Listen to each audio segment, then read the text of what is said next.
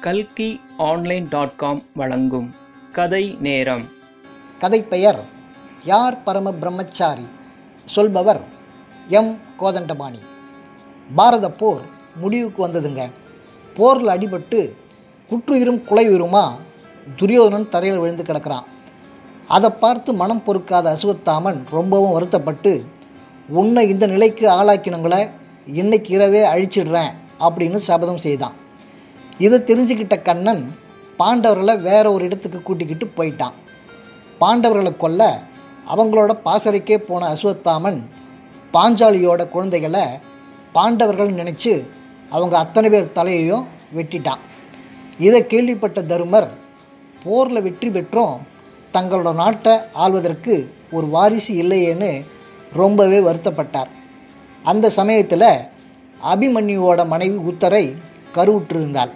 அவளாவது நல்லபடியாக குழந்தை பெற்றெடுத்தால் தங்களுக்கு ஒரு வாரிசு இல்லைங்கிற கவலை போகும்னு தருமர் ரொம்பவே நம்பிக்கையோடு இருந்தார். அதையும் தெரிஞ்சுக்கிட்ட அசுவத்தாமன் உத்தரையோட கருவையும் அழிக்க பிரம்மசரசு அப்படிங்கிற அம்பை ஏவினான். கண்ணனோட கருணையால் அந்த கரு காக்கப்பட்டது. ஆனாலும் அந்த அம்பு கருவில் இருந்த சிசுவை கருகச் செய்துவிட்டது. உத்தரை குழந்தையை பெற்றெடுத்தாள். குழந்தை இருந்தே கறிக்கட்டையாக பிறந்தது. அதை பார்த்த பாண்டவர்கள் கதறி அழுதனர். ஆனாலும் அவர்களுக்கு நம்பிக்கையூற்ற விதமாக குழந்தை உயிர் பெறும் கவலையை விடுங்கன்னு கண்ணன் ஆறுதல் சொன்னான். அந்த நம்பிக்கை வார்த்தை எல்லோருக்கும் ஆச்சரியமாக இருந்தது. கறிக்கட்டையாக பிறந்த ஒரு குழந்தைக்கு கண்ணன் எப்படி உயிர் தரப் போகிறார்னு நினைச்சாங்க. அதை கேள்விப்பட்ட வியாசர் பராசரர் போன்ற முனிவர்கள் அந்த அதிசயத்தை பார்க்க அங்கே திரண்டு வந்தாங்க.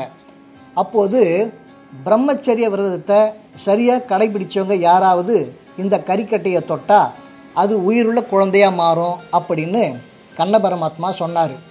அதை கேட்டு தாங்களே பெரிய பிரம்மச்சாரின்னு நினச்சிக்கிட்டு இருந்த பல முனிவர்களும் ரிஷிகளும் அந்த கறிக்கட்டையை தொட்டாங்க. ஆனாலும் அந்த கறிக்கட்டை உயிர் பெறவே இல்லை.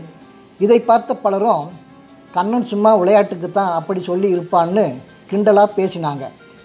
சரி கடைசியாக நான் முயற்சி பண்ணி பார்க்குறேன். ஒருவேளை இந்த கறிக்கட்டை உயிர் பெற்றாலும் பெறலாம் இல்லை உயிர் பெறாமல் போனாலும் போகலாம்னு சொன்னார் கண்ண பரமாத்மா. இதை கேட்ட அத்தனை முனிவர்களும் வாய் விட்டு சிரித்தாங்க கண்ணா நாங்கள் எந்த பந்த பாசமும் இல்லாமல் காட்டில் பல வருஷம் தவம் பண்ணி பிரம்மச்சரியாக இருக்கோம்.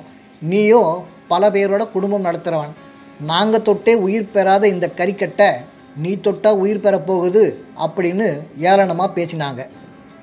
அதை கேட்ட கண்ணன் சரி நான் தொடுறதால் யாருக்கும் எந்த நஷ்டமும் இல்லையேன்னு சொல்லிக்கொண்டு அந்த கறிக்கட்டையை தொட்டார்.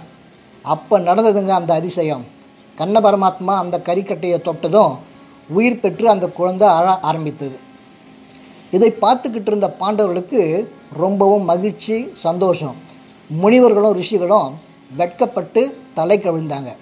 அப்போது கண்ணன் பேச ஆரம்பித்தான். முனிவர்களே நீங்கள் தவத்தில் சிறந்தவர்களாக இருக்கலாம். பிரம்மச்சரியத்தையும் கடுமையாக கடைபிடிக்கலாம்.